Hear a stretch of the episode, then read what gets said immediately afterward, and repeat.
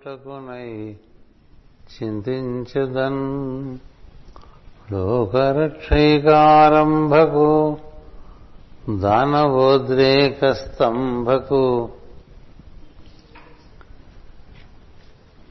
భక్తపాలన కళా సంరంభకున్ దానవోద్రేక స్తంభకు కెళీలోల విలస దృగ్జాల సంభూత నానాకంజాత భవాండ కుంభకు మహానందాంగనాడింబకున్. భాగవతము తెలిసి పలుకుట చిత్రంబు సూలికైనను సమ్మిశూలికైన విభుత జనుల వలన విన్నంత కన్నంత తెలియవచ్చినంత తేటపరతు.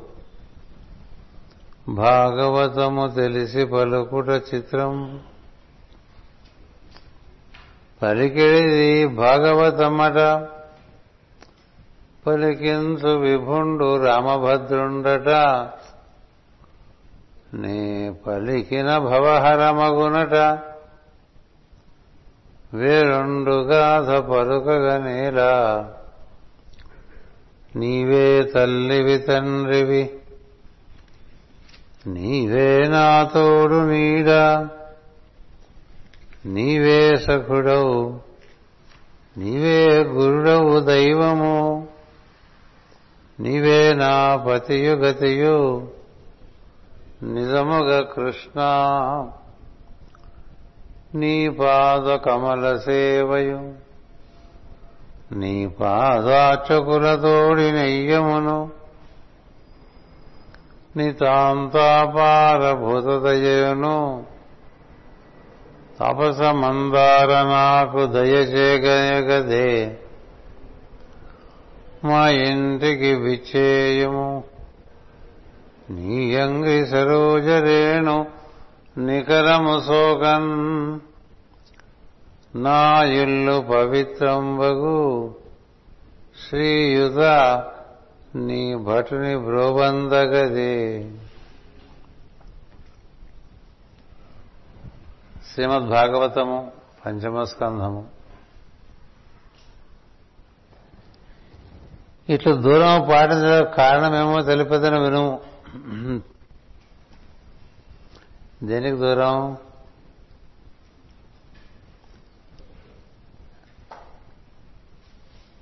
తన దేహమునందు అభిమానం కలిగి అలంకరణ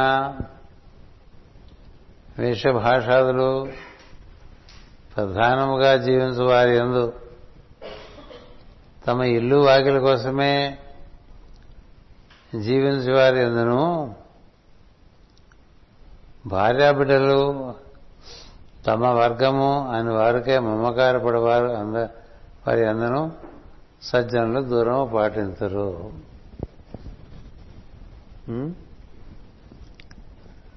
ఇటు దూరం పాటించడం కారణమేమో తెలిపితను వినము. ఇంద్రియములందు సుఖాసక్తి కలిగి తిరుగుతున్న వాడు ప్రయోజనము లేని పనులకై వేడుక పడుచుండును దానితో పాషాణ బుద్ధి కలిగి చిక్కులు పడుచుండను. ఈ పాషాణ బుద్ధి అంటే పాషాణం అనేటువంటిది రాళ్ళతో చాలా చాలా బలమైనటువంటి రాయి. దాన్ని పగలగొట్టడానికి వీలు పడదు.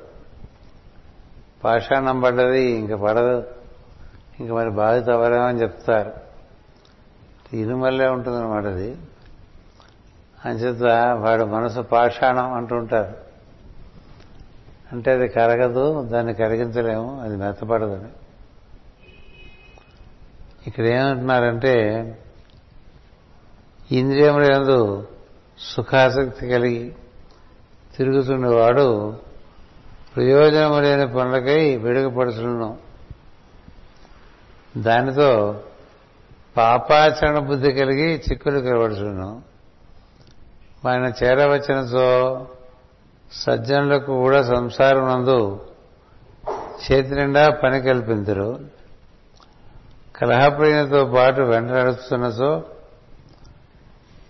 వాడు తెచ్చిన పేజీ అన్నిటి అందును భాగస్వామిత్వం లభించడం వర్గభేదములు కలవానితో తిరిగినచో తను కూడా ఆ వర్గములకు చెందిన వారినిగా భావించరు శత్రువర్గం వారు ద్వేషించరు స్త్రీలతో గల వారి దిక్కులు చూచి వెకిలి చేష్టలు చేసినచో వారిని వెంట నడుచువానికి కూడా తనులు తగలవచ్చును.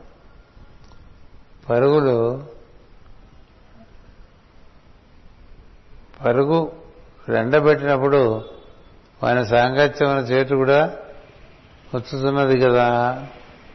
దుష్కర్మలు చేసిన వాడు దేశక్లేశములకు గురియగుచుడును దేహక్లేశములకు గురియగుచుడును ఒకరిపై పగ సాధించుటకు న్యాయస్థానం పోయిన వాడు ఇంటి సుఖములను విడిచి ప్రయాణ క్లేశములు ఆశ్రమ క్లేశములు పొందుట తప్పనిసరి అగును.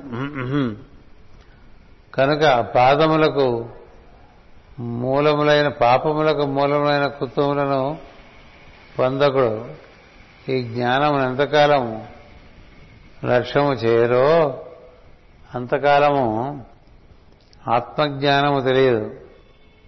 తాను ఎవడో గుర్తింపక జీవించు. దేహదారి దుఃఖములతో జీవింపక తప్పదు. ఎంతకాలం లింగ శరీరం ఉండనో అంతకాలం మనసు కర్మబద్ధమగును. జ్ఞానము తెలియక అవిద్య విడువక బాధపడను అని చెప్పి. ఈ లింగ శరీరం అంటే చెప్పాను కదా సార్. లింగ శరీరం అంటే మన గురించి మనకు ఏర్పడిన భావన బాగా దిమిస కొట్టినట్టుగా ఏర్పడిపోతాయి. నేను బ్రాహ్మణ్ణి నేను తెలుగువాడిని నేను శారడ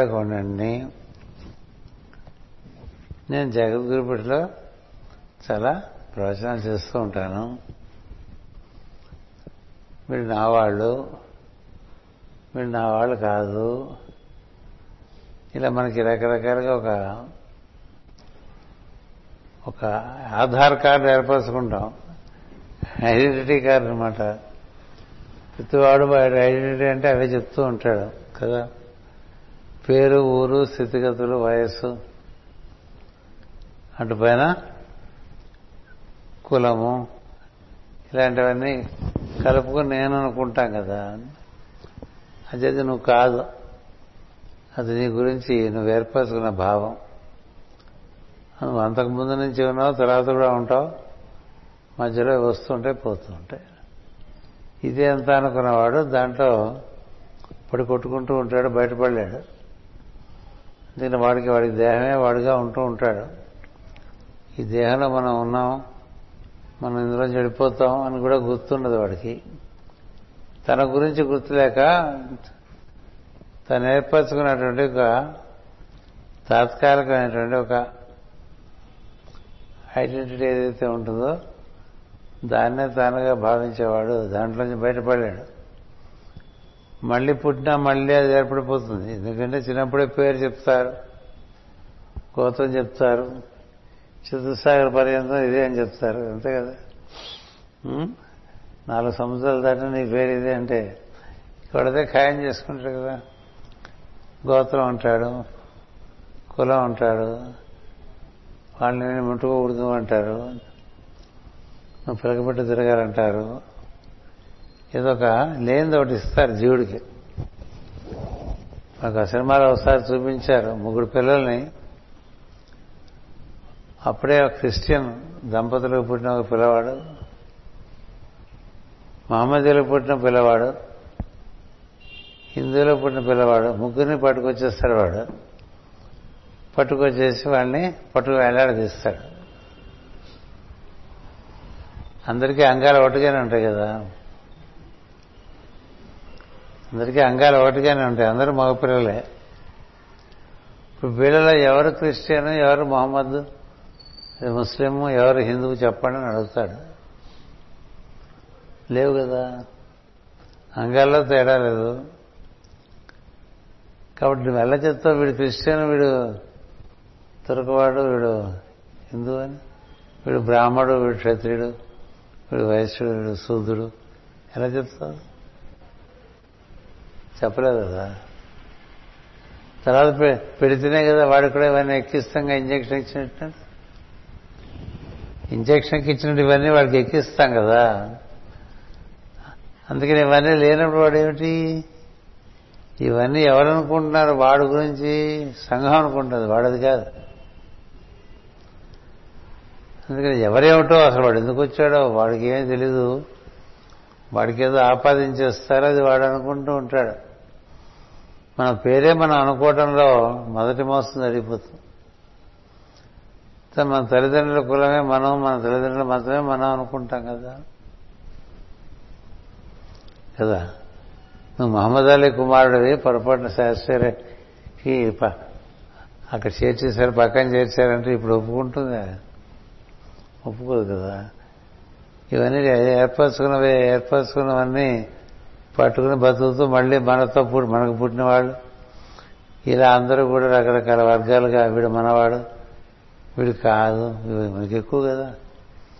మనవాడేనా అని అడిగితే బ్రాహ్మడేనా అని అడిగినట్టు అనమాట. అది రాదు మనవాడేనా అంటే రాజేనా అని అర్థం. వయసులో అంటాడు ఏట్రా మనవాడేనా అంటే మన-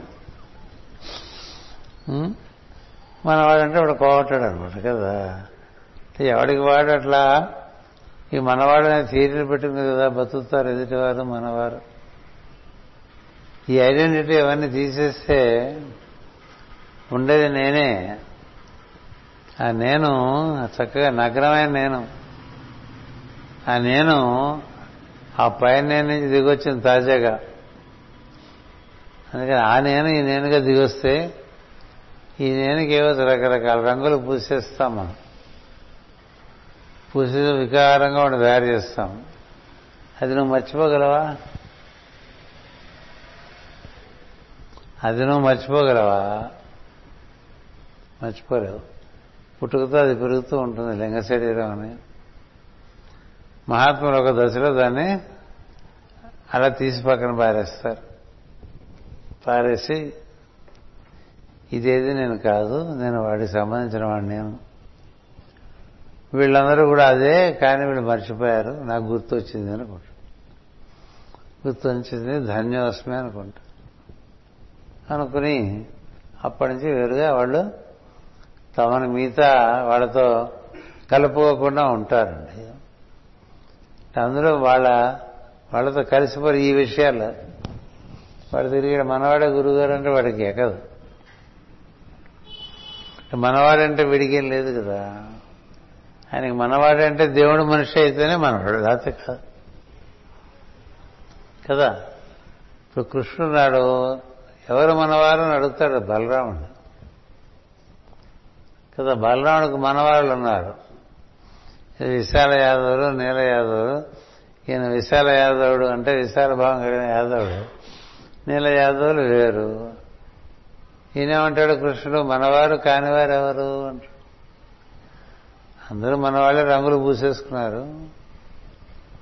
మన వాళ్ళు కానివారు ఎవరున్నారు అన్నయ్యా నీకు మాత్రం తెలియదా అనవసరం ఈ పిక్చర్ పడిపోయావు నువ్వు. నువ్వు తెలియనివాడు కాదు ఇందులో దిగిపోయావు నువ్వు. అని చెప్పి అందరూ మనవారే కదా అంటాడు. అప్పుడు బలరాముడే మాట్లాడాడు అందరూ మనవారు ఎలా? అందరూ అక్కడి నుంచి వచ్చిన వాళ్ళే అని అర్థం. అంతేగాని అందరూ యాదవులని కాదు. అందరూ ఏ యాదవ్ అయినా మనకి బాగా పేరు తెచ్చిన పెట్టినవాడు? లాలూ ప్రసాద్ యాదవ్. అంతనే మనకి యాదవులు అనేవాడు ఉన్నారు బాగా తెలిసింది. బోడు మంది యాదవ్ తీసుకొచ్చారు. సో యాదవ్ లేరు గీదవ్ లేరు అంతా జీవులే. అలా గుర్తున్నది కదా బ్రాహ్మలంతా బ్రాహ్మలు బ్రాహ్మలు బ్రాహ్మలు అనుకుంటారు. వాళ్ళే కలిస్తే మాటలు వేరుగా ఉంటాయి. అక్కడే ఇంకో రాజుగారు చేస్తే ఇంకో రకంగా ఉంటాయి. పక్కన రాజు చేయలేడు కదా. ఇంకో రెడ్డిగా చేస్తే మరొక రకంగా ఉంటాయి మాటలు. అందుకని వాడేమన్నా అనుకుంటాడేమో అని వాడిని కూడా కలుపుకున్నట్టుగా నటిస్తూ మాట్లాడుతూ ఉంటాం. ఇట్లా మనకి క్షత్రియ కళ్యాణ మండపాలు బ్రాహ్మణ కాఫీ హోటల్ ఇట్లా తయారైపోలే. అయిపోయిన క్షత్రియ కళ్యాణ మండపం. కళ్యాణం ఎవరికైనా? అక్కడ అందరూ చేసుకుంటూ ఉంటారు మళ్ళీ పెళ్ళి. ఎందుకంటే వాడు డబ్బులు కావాలి. కాబట్టి వాడు వయసుడు కళ్యాణ మండపం వ్యాపారం పెట్టినవాడు వయసు అవుతాడు కానీ క్షత్రియుడు ఎందుకు అవుతాడండి ఎవరో ఇద్దరు పిల్లలు తెగించి ప్రేమించి పెళ్ళి చేసుకుంటే వాళ్ళకి రక్షణ కల్పించి పెళ్ళి చేస్తారా క్షత్రియ కళ్యాణ మండపంలో? చేయరు కదా.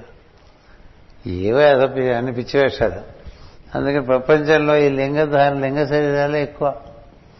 అదొకటి అనవసరమైంది మనం లేకపోయింది వేసుకోవటం మీద. అది లేదు అక్కడ. కానీ అందరూ అదే ధరించుంటారు దాన్ని కాల్ చేసుకుంటాడు స- జ్ఞాని. ఈ లింగ శరీరాన్ని కాల్ చేసుకుంటాడు. వీడు బ్రాహ్మణు కాబట్టి చేద్దామని ఉండదు వాడికి. వాడు సోటి జీవుడు కాబట్టి చేస్తాడు. వీడు రాజు కాబట్టి చేద్దాం. ఇప్పుడు జగద్గురు పీఠంలో ప్రేయర్లు చేస్తారు కాబట్టి చేద్దాం అట్లా ఉండదు. ఒక మనిషి ఇంకో మనిషి ఏదైనా కర్తవ్యం ఉంటే దాన్ని నిర్వర్తిస్తూ ఉంటుంది. ఈ దానం ధర్మం విషయాల్లో కూడా పాత్ర తిరిగి చేయటం తప్ప కులమెరిగి చేయటం కాదు దానం కదా? కులమెరిగి మతం ఎరిగి ఇట్లా ఉండదు. అలా ఒక జీవన విధానం ఒకటి తెలిసిన వాడికి ఉంటుంది. వాళ్ళన్నీ కలుపుకోకుండా ఉంటారు. అలా ఉండగలిగిన వాళ్ళకి ఈ ఇంద్రియాలు చెప్పినట్టు వాళ్ళు వినరు. మనసు చెప్పిన ఇష్ట ఇష్టాల్లో వాళ్ళు ఉండరు. వాళ్ళు ఏది ధర్మం ఏది కర్తవ్యం అదే ఆచరిస్తూ ఉంటారు. అందుకని తానెవడో గుర్తింపక జీవించు దేహధారి దుఃఖములతో జీవించ జీవింపక తప్పదు. ఎంతకాలము లింగ శరీరమును అంతకాలం మనస్సు కర్మబద్ధమగును. ఎందుకంటే చేసే పనంతరికీ ఇవి కారణాలుగా ఉంటాయి. కారణముని కర్మ చేస్తూ ఉంటే మళ్ళీ కర్మ పుట్టుకొస్తూ ఉంటుంది. కార్యము కారణము కర్మ కర్మ కారణం అట్లా ఉంటుంది. ఏ కారణం లేకుండా చేసేవాడికి బద్ధత ఉండదు. ఇలా ఏవో వ్యక్తిగత కారణాలు పెట్టుకుని చేసామనుకోండి పనులు. చేస్తే దాంట్లోంచి మళ్ళీ కర్మ పుట్టుకొస్తూ ఉంటుంది. మనవాడు కదా అని చేస్తాం కదా. కాకపోతే చేస్తావా? మనవాడైనా కాకపోయినా చేస్తాననుకునే దానికి కర్మ అంటది.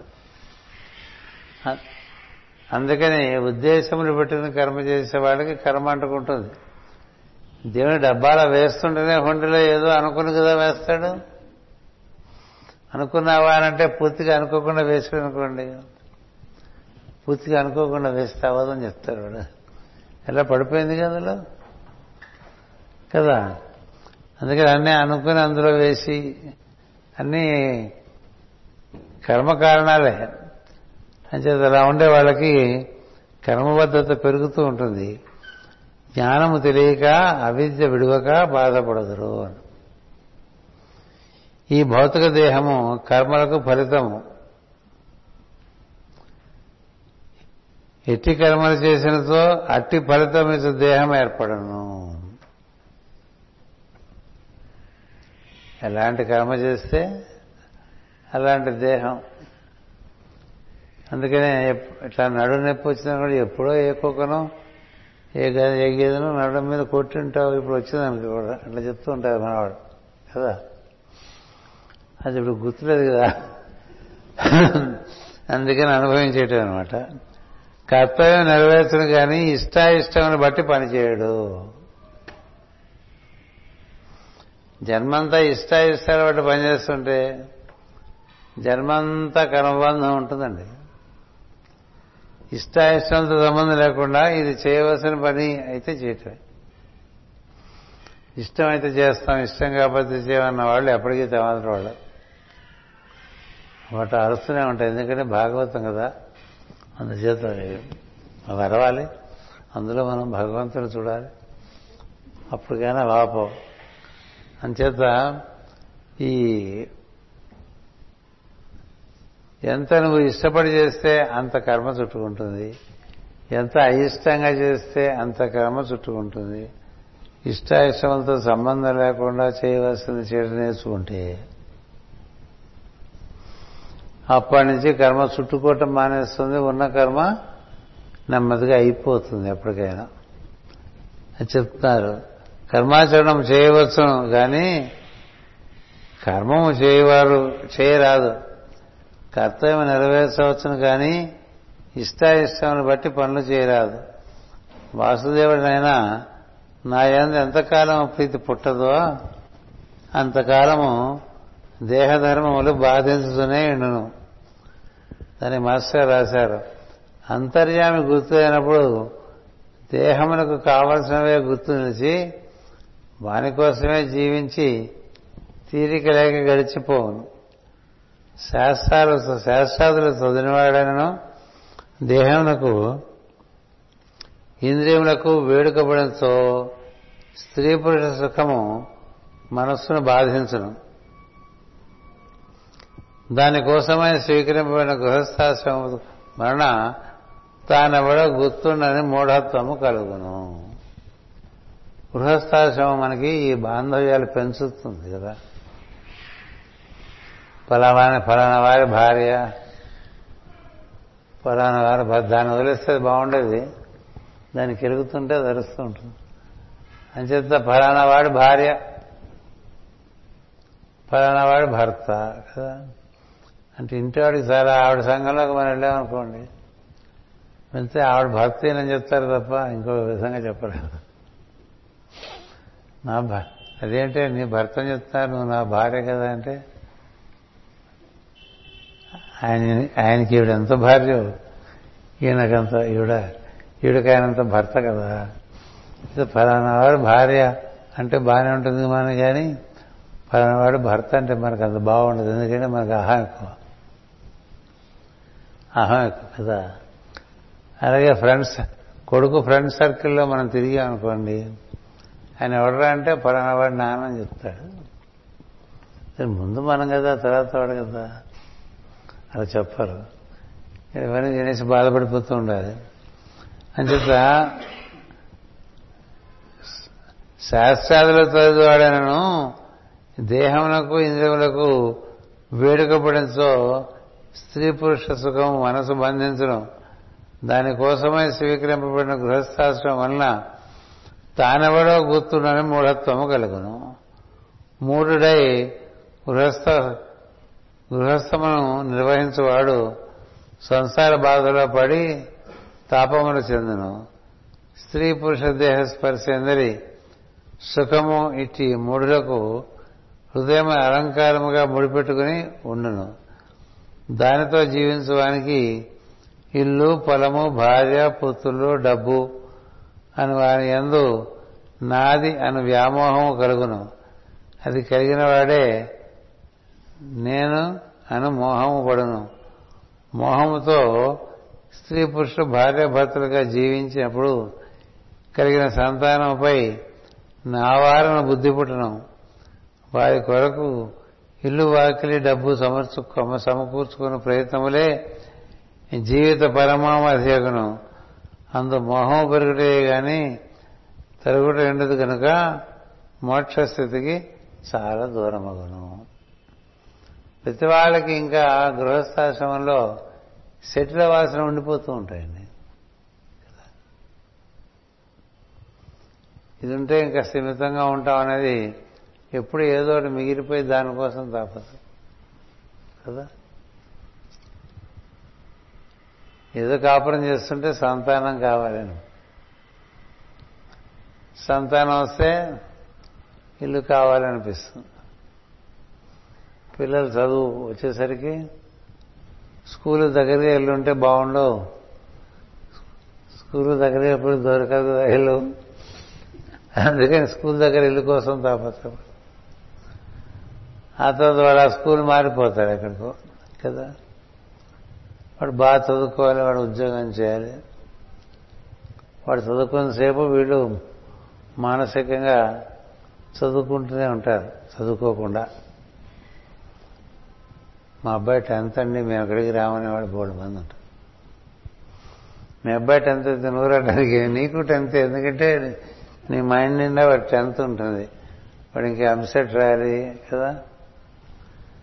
ఇంటర్లో ఎంసెట్ రాయాలి. ఇంటర్కి ఎంత విలువ? ఎంసెట్కి ఎంత విలువ? ఎక్కడ సీట్ వస్తుందో కదా? ఎక్కడొక్కడ సీట్ వస్తుంది? అక్కడ నాలుగేళ్ళు వాడు అంతవరకు వీడి మైండ్లో కూడా వీడు చదువుతూనే ఉంటాడు. అతనితో వాడు బాగానే వస్తుంటే వీడి పెళ్ళి గురించి ఆలోచించేస్తాడు వాడికన్నా ముందే కదా? వాళ్ళు ఏదో పై చదువుకి పైకి పంపిస్తాడు. మాస్టర్స్కి. వాడు బెంగళూరు వెళ్ళిపోతారు వాళ్ళందరూ. బెంగళూరు వెళ్ళిపోయి తిరిగి వచ్చేప్పుడు నాన్న నువ్వు నా కోసం ఏమైనా వెతక్క అని చెప్పేస్తాడు కదా?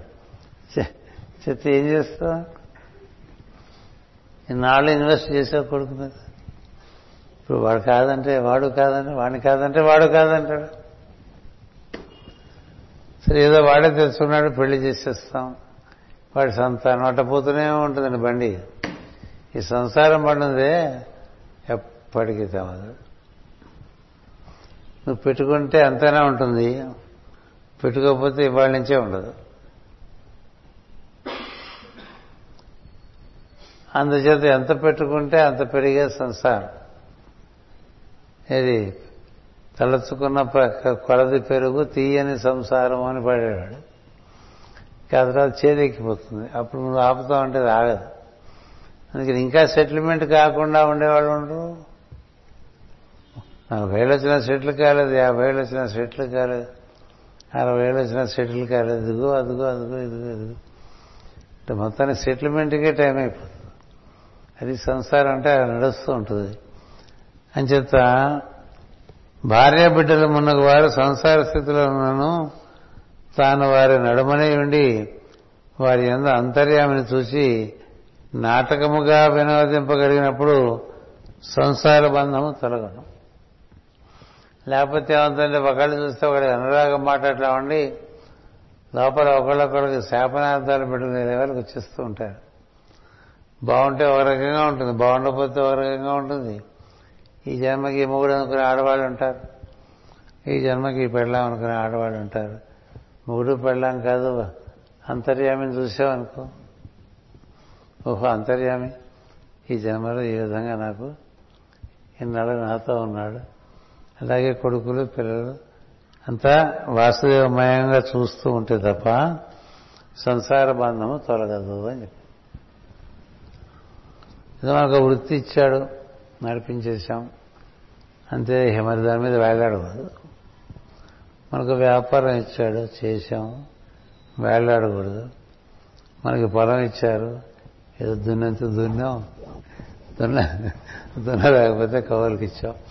ఏదో టైంలో కొడుకు అప్పచెప్పేసి అది ఉంచుకుంటావో ఉడిచిపెట్టి పారేస్తావు నీ ఇష్టం రా. ఇక నా వల్ల కాదు అప్పచెప్పేస్తాం కదా. ఈ అప్పచెప్పడంలో చాలా తెగువ కావాలి. అందరూ అప్పచెప్పలే. ఎందుకు అప్పచెప్పలేదంటే వాళ్ళు సరిగ్గా చేస్తారో లేదో అని ఫీలింగ్ వీడేమో చేయలేడు. మనకైతే చేసే ఓపిక లేదు. వాడు చేస్తాడో లేదో మనకు తెలియదు వదిలేస్తే వాడే చేసుకుంటాడులేని వదిలేసి అన్నిట్లోనూ వాసుదేవుని చూసాం అనుకోండి అట్లా చూడలేరు. కదా? అన్నీ పట్టుకోవాల్సిందే. మనం ఎక్కడికి వెళ్ళినా పట్టు వదలం కదా? వాడు అమెరికాలో ఇల్లు కొనుక్కుంటే దాని వాస్తు అది మనం ఇక్కడ కూర్చొని నిర్ణయం చేస్తూ ఉంటాం. కదా? సముద్రం దాటిన తర్వాత వాస్తు అండి కదా? ఏదో వాస్తు. వాడు నచ్చిందే వాస్తు. కదా? ఏది వదలదని మనసు. అంతేకాదు కూతురు సంసారంతో మనమే సర్దేయాలి కదా? అలా గొలికేస్తూ ఉంటుంది తల్లి కూతుర్ని. ఆ అమ్మాయి ఏమో మొగుడికి వేసేస్తూ ఉంటుంది. వాడు చిరాకు పడిపోతుంది. గొల ఏ నువ్వే ఈ ఆలోచన నువ్వే మీ అమ్మవే అని అడుగుతూ ఉంటాడు. కదా? అమ్మవని చెప్పలేదు. అమ్మవే అలాగే ఏవేవో రకరకాలు మనం వదలలేకే బాధలు. కోతల్లే వదిలేయాలి. పిల్లలే పట్టుకోకూడదు అని చెప్తారు. ఎలా వదిలేస్తా వదిలేలేం కదా. అందుకని అంతర్యామిగా చూసేమన్నాడు. అది సులభం. కొడుకు రూపంలో అంతర్యామి కూతురు రూపంలో అంతర్యామి తల్లి రూపంలో అంతర్యామి తండ్రి రూపంలో అంతర్యామి అన్నయ్య రూపంలో అంతర్యామి. తమ్ముడు రూపంలో అంతర్యామి ఇలా ఆడుతున్నాడు మనతో. ప్రతివాడు మనతో గేమ్స్ ఆడుతున్నాడు.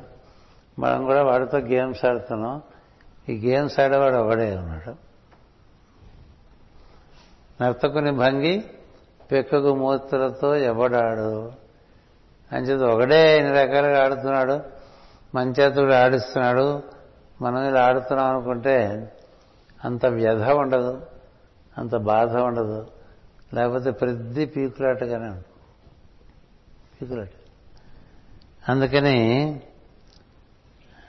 వారి ఎందు అంతర్యామిని చూచి నాటకముగా వినోదింపగలిగినప్పుడు సంసార బంధము తొలగను అని చెప్పాడు. ఎవరు? ఋషభుడు కొడుకులు చెప్పుకుంటున్నాడు. ఎందుకంటే ఆయన వెళ్ళిపోవటానికి సిద్ధంగా ఉన్నాడు. అని అప్పచెప్పి అందుకని అంతర్యామి నడిపించే నాటకంలో భాగంగా నేను మీకు అన్నీ అప్పచెప్పేసి వెళ్ళిపోతున్నాను మీరు కోరికలు తొలగిపోకండి కర్తవ్యం నిర్వర్తిస్తుండండి లింగ శరీరం పెంచొద్దు అని చెప్పుకుంటున్నాడు. లింగదేహం బద్దలు కానిదే అంతర్యామి సాధన కానీ మోక్షము కానీ లేదు. అండర్లైన్ చేసుకోండి ముప్పై సార్లు. లింగదేహము బ్రద్దలు కానిదే అంతర్యామి సాధన కానీ మోక్షము కానీ లేదు. మనం మాట్లాడేప్పుడు ఎవరి గురించి మా మా అంటూ ఉంటాం కదా. ఆ మా అని వాడిని నోటి వాడిని మనం వాడికి ఎరటికి పెట్టేసి వీడి ఫెయిల్ చేయడం మా అమ్మాయి మా అబ్బాయి మా ముందు మా వచ్చిన తర్వాత మీతో వస్తుంది కదా మా. మా తోడుకోళ్ళు మా తోడుకు మాతో మొదలైంది కదా. అదేనండి మా ప్రసాద్ అంటే అయిపోయింది. మాయండి బాగుందా? ఈ మా అని ఎవరి నోట్లోంచి అప్రయత్నంగా వస్తుందో వాడందరూ బాగా లింగ శరీరం ధరించి ఉన్నట్టే. లింగదేహం బద్దలు కానిదే అంతర్యామి సాధన కానీ మోక్షముగానే లేదు. అంతర్యామి అంతర్యామి అంతర్యామి అంటే అది చూడగలగాలిగా అందరిలో? చూడగలి కొడుకులు అంతర్యామి కూతుర్లు అంతర్యామి భార్యల అంతర్యామి తండ్రుల అంతర్యామి శిష్యుల అంతర్యామి కదా? శిష్యరామోహాలు ఉంటాయి ఇట్లా అందరిలోనూ అంతర్యామిని చూడాలిగా. అలా చూడకపోతే అది పట్టుకుంటుంది. అందుకని మోక్షం కావాలన్నా అంతర్యామి లభించాలన్నా ఈ బంధుత్వాలు తీసేరా అంటున్నాడు. లోకంలో ఉన్నాయి. నువ్వు కాదనక నువ్వు వాటిలో ఇరుక్కోక. ఇరుక్కోక. ఇరుక్కుంటే బాధ ఎక్కువ ఉంటుంది కదా. అంతేగా? ఎవరో తెలిసిన వాళ్ళ పిల్లవాడు ఎవరో ఇంకొక అమ్మాయిని ఇంకో కులం అమ్మాయిని పెళ్ళి చేసుకున్నాడండి. మనకేం బాధ ఉండదు. మన అన్నయ్య కూతురు లేదా మన అన్నయ్యో చేసుకుంటే విలవిల్లాడిపోతావు కదా. ఎందుకని మా ఉందిగా? ఈ మాలో ఇంత గొడవ ఉంది. మా ఉంటే లాభం లేదని చెప్తున్నాడు ఇప్పుడు మొన్న ఒక ఆయన వచ్చాడు. మా అబ్బాయి రాజపుట్ అమ్మాయి అంటే పెళ్ళి చేసుకుంటానంటున్నాడు. నిర్లిప్తంగా చేశాడు. చాలా సంతోషం చేసుకొని అని చెప్పా. కదా. అదే మీరేమంటారో విని అది చేద్దాం అనుకుంటున్నాను. వాడు వాడుగట్టాడే మీరేమంటారో విని ఆ ప్రకారం పోదాం అనుకుని చెప్పొచ్చానంటే మావాడికి సో వాడు చెప్పేస్తాను అమ్మాయిని చేసుకోరా? నేను అని చెప్తే వాడు ఫోన్ చేశాడు ఏంటి గురుగారు ఇలా చెప్పారు మీరు? వాడికి ఆశ్చర్యం. ఇది వాళ్ళ నాన్న వాళ్ళమ్మ రాజపుట్ అమ్మాయిని చేసుకుంటారంటే చాలా సీన్ ఉంటుంది అనుకున్నాడు. వాడు వేస్తూనే లేదు. అంత నిర్లిప్తంగా ఉన్నారు. ఇది మన గోత్రమైనా? మళ్ళీ మళ్ళీ అందులో మన సబ్సెక్ట్ అయినా ఇవన్నీ చూడకుండా ఒప్పేసుకున్నారు నీ ఒప్పుకోవటానికి ఉంది వాడు కొడుకు కదా. వాడు ఒప్పుకోవడంలో గొప్పతనం లేదు. ఏంటి యాక్సెప్టెడ్ అంటే మీరు చెప్పారు కదా యాక్సెప్టెడ్. అలా ఉండగలండి ఎవరన్నా? ఉండలేరు ఏం చేద్దా బాగా జిగురు సచ్చే జిగురు. మళ్ళీ మోక్షం కావాలి. మళ్ళీ దైవ దర్శనం కావాలి. అన్నీ కావాలి. లోపలంతా పీచే. అంత జిగురు పెట్టుకుంటే అస్సలు జిగురు లేని వాడు దేవుడు. వాడికి అంటించిన అంటదు. అందుకని ఋషభుడు ఈ వాక్యం చెప్పాడు. మనం బాగా బట్టి కొట్టాల్సిన వాక్యం. లింగదేహం పెద్దలు కానిదే అంతర్యామి సాధన కానీ మోక్షము కానీ లేదు. లింగదేహం పెద్దలు కావాలన్నతో నా ఈ చెప్పబో అంశములను సాధించుకునవలను. ఇదే చెప్దాం అనుకుంటున్నారు గురు పూజలో? ఇది మనమంతా ఇంత అంత అనుకుని వచ్చేస్తుంటాం కదా గురు ఒక్కొక్కటి ముప్పై ఆరేళ్ళు నలభై ఏళ్ళు యాభై ఏళ్ళు గురు పూజ సాంగత్యం. అందరికీ ఎవరెవరు భుజకీర్తులు వాళ్ళు పెట్టుకుని పైకి కనపడవు కానీ భుజకీర్తి లోపల నుంచి ఏర్పరచుకుని వస్తాం కదా. ఇలా ఉంటాయి చివరిని. అటు ఇటు తగులుతూ ఉంటాయి వాళ్ళకి వీళ్ళకి. చేత కొంచెం కొంచెం దూరం దూరంగా నడవాల్సి వస్తుంది కరోనాలాగా అంచేత ఇక్కడ వీళ్ళు ఈయన లిస్ట్ ఇస్తున్నాడు. మనకి లింగశరీరం ఉందా లేదా అనేది. మోక్ష మార్గం మన జీవించే పద్ధతి ఏది అని ప్రశ్నించుకొని చూడవలను అంటే వీటన్నిటినీ నువ్వు వేటి వేటి ఏందన్నావు వాటి నుంచి బయటకు వచ్చే మార్గం ఏంటి?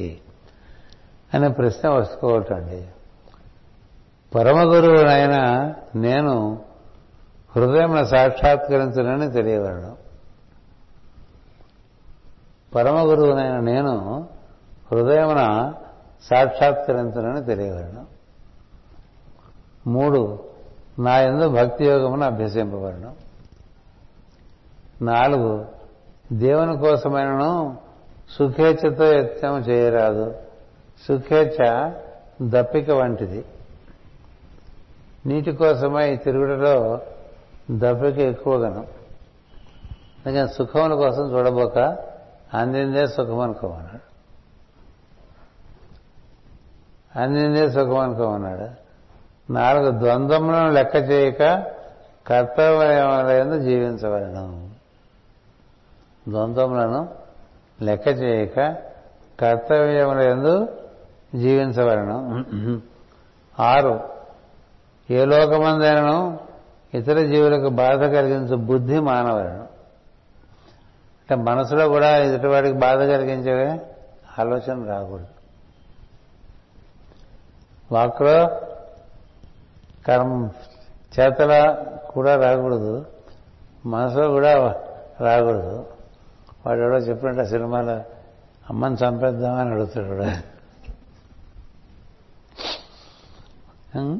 అమ్మని చంపేద్దామంటే వాడికి వాళ్ళ అమ్మని చంపేద్దామని ఉంది. వాళ్ళ నాన్నకి ఉంది. వాళ్ళ నాన్న బయటికి చెప్పేశాడు. వీడికి లోపల ఉంది. పక్క వాళ్ళు వింటారేమో అని వీడి బాధ. అని చేత అట్లాగా ఎవరినైనా హింస పెడదామనేటువంటి భావన వస్తుందేమో చూసుకో ఉంటే లింగ శరీరం ఉన్నది అని చెప్తున్నాడు. అంచేత దేనిని నేర్చి ఏ లోకమందైనను ఇతర జీవులకు బాధ కలిగించ బుద్ధి మానవలను.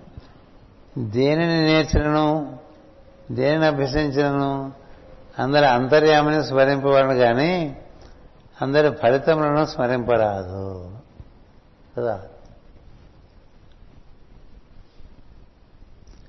అంటే మనకి మామూలుగా స్తోత్రాల్లో ఫలితాలు కూడా ఇస్తూ ఉంటుంది కదా?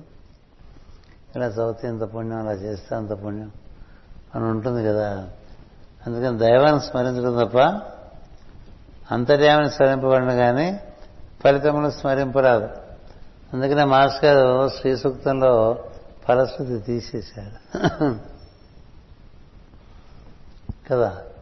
దాని నిండా చాలా ఉంటుంది ఫలశ్రుతి నిండా. లప్పలు లప్పలు.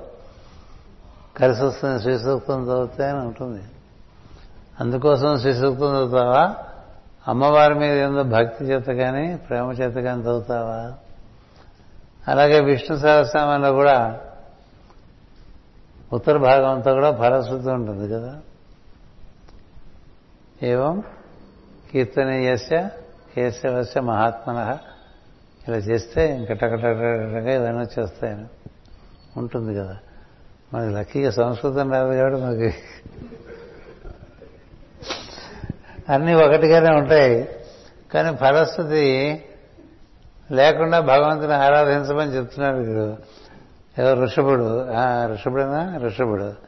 సో దేని అర్చించను దేన్ని అభ్యసించను అందరు అంతర్యామిని స్మరింపబడినే కానీ ఫలితములు స్మరింపరాదు. జీవితం ఒక తపస్సుగా సాధించవలను. ఏ పని చేసినా అది భగవత్ అర్పితంగా చేయటం ఒక తపస్సు. ఏం చేసినా భగవత్ ఏ- ఏవం శ్రీ కృష్ణార్పణమస్తు. ఇలా ఏవం శ్రీ బ్రహ్మార్పణమస్తు అంటూ ఉంటారు కదా.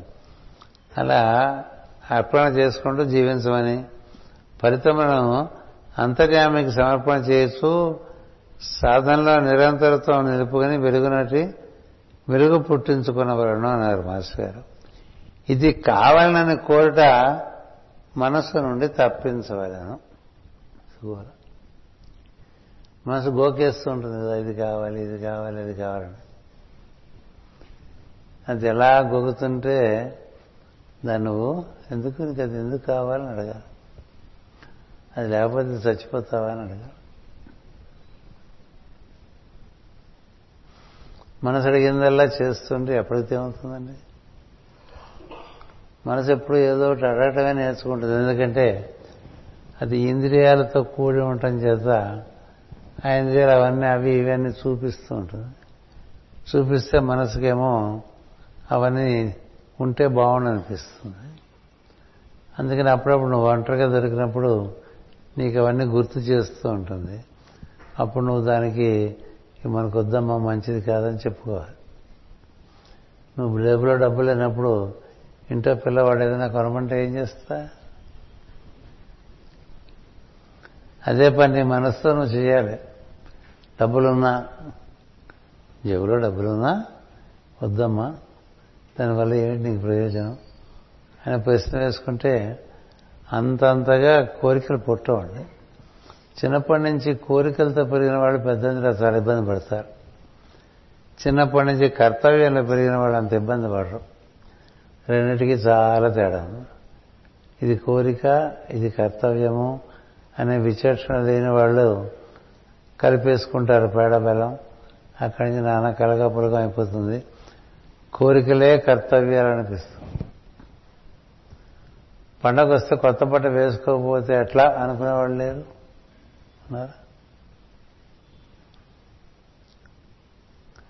సెలవులు వస్తే సినిమా చూడకపోతే ఎట్లా అనుకునేవాళ్ళు లేరు? సెలవులే రాక్కర్లేదు. అక్కడ బోర్డు మీద మారిపోతే సినిమా చూడకపోతే మనకేదో ఫెయిల్యూర్ అనిపిస్తుంటుంది కదా. అలా అనిపించకూడదు. అలాగే మనం ఏదో స్కూటర్ మీద వెళ్తుంటే అంతకన్నా మంచి స్కూటర్ కనబడేది అనుకోండి అది కొనుక్కోవాలి అని అనిపించకూడదు. ఇది ఉందిగా అది కొనుక్కోవాలంగానే ఇది ఆగిపోయింది అనుకోండి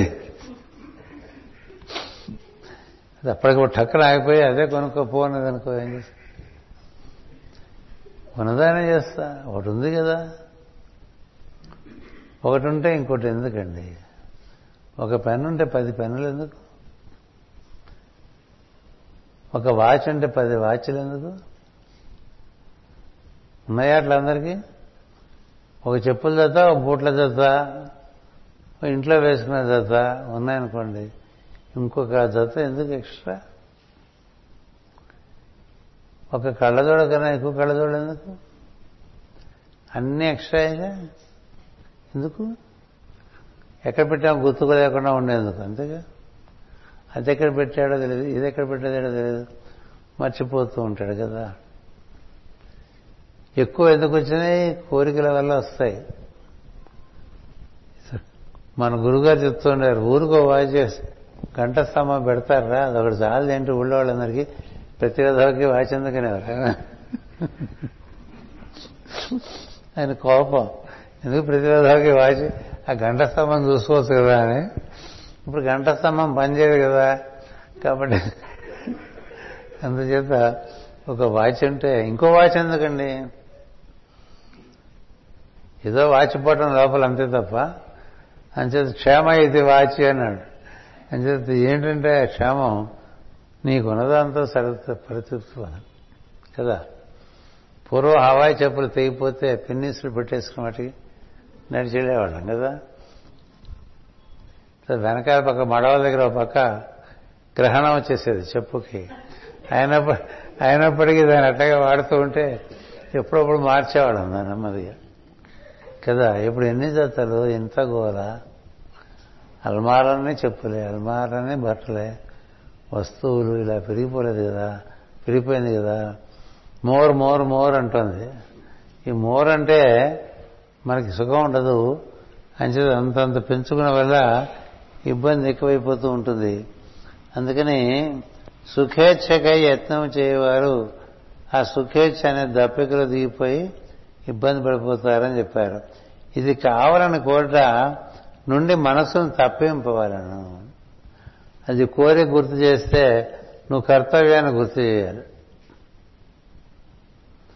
మరి చిన్నపిల్లవాడు ఏదైనా కోరిక చెప్తే వాళ్ళ అమ్మ ఏం చెప్తుంది? హోంవర్క్ చేసుకుంటారు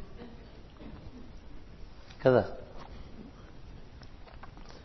హోంవర్క్ చేసుకోమంటే అది కర్తవ్యమైంది. కదా?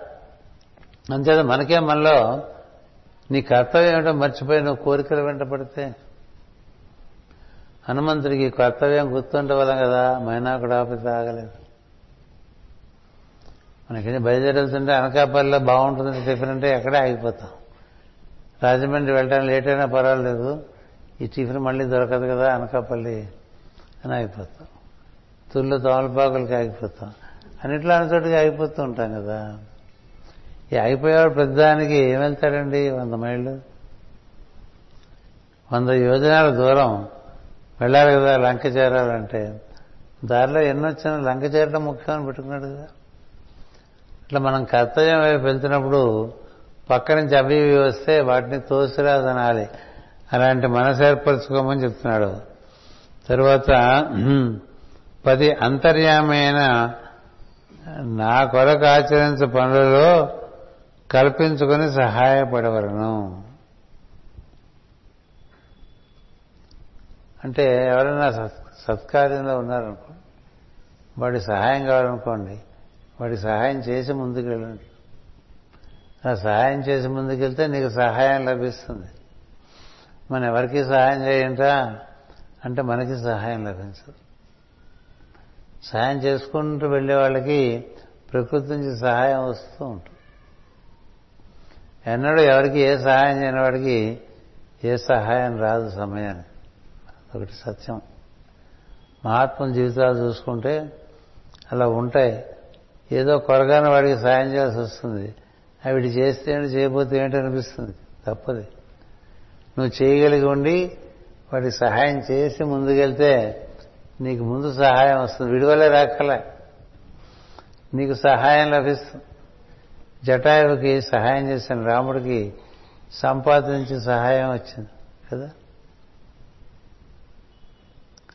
సుగ్రీవుడు సహాయం చేసిన రాముడికి మొత్తం వానర సైన్యం అంతా సహాయం వచ్చింది. ఎక్కడికెక్కడ మనకి మహాత్ముల జీవితాలు చూస్తూ ఉంటే మనం చేసిన సహాయం మరో రకంగా తిరిగి వస్తూ ఉంటుంది.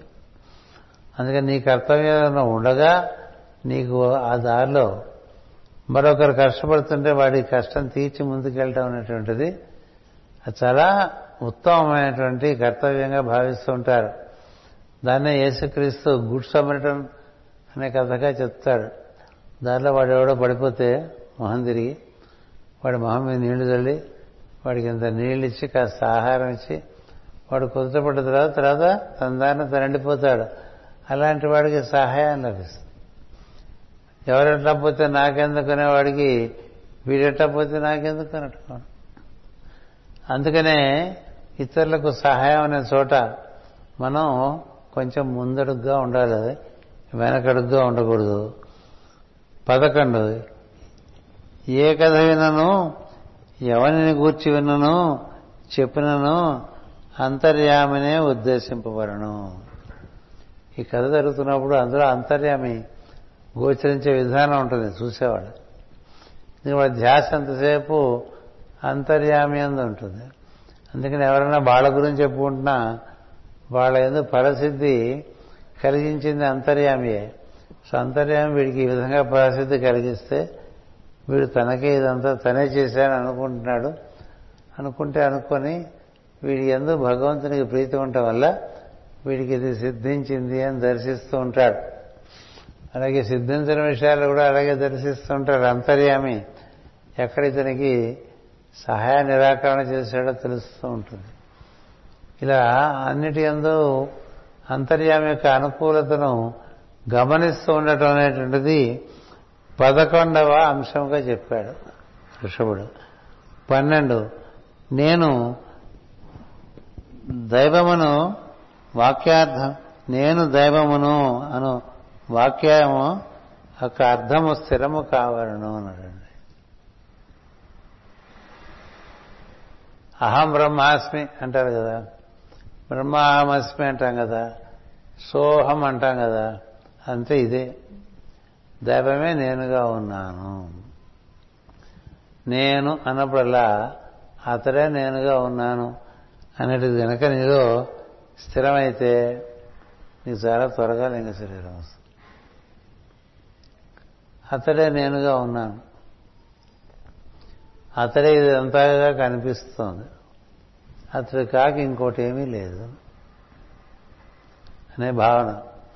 అది మనలో ఎంత స్థిరంగా ఉంటే అంత మనలో మన గురించినటువంటి ఇతర భావములు రావు. లేకపోతే మనం ఇంతనే మన అంతని. ఏవో రకరకాల ఎస్టిమేట్స్ ఉంటాయి మనకు కదా ఆ ఎస్టిమేట్స్ వద్దు అతడే నేను.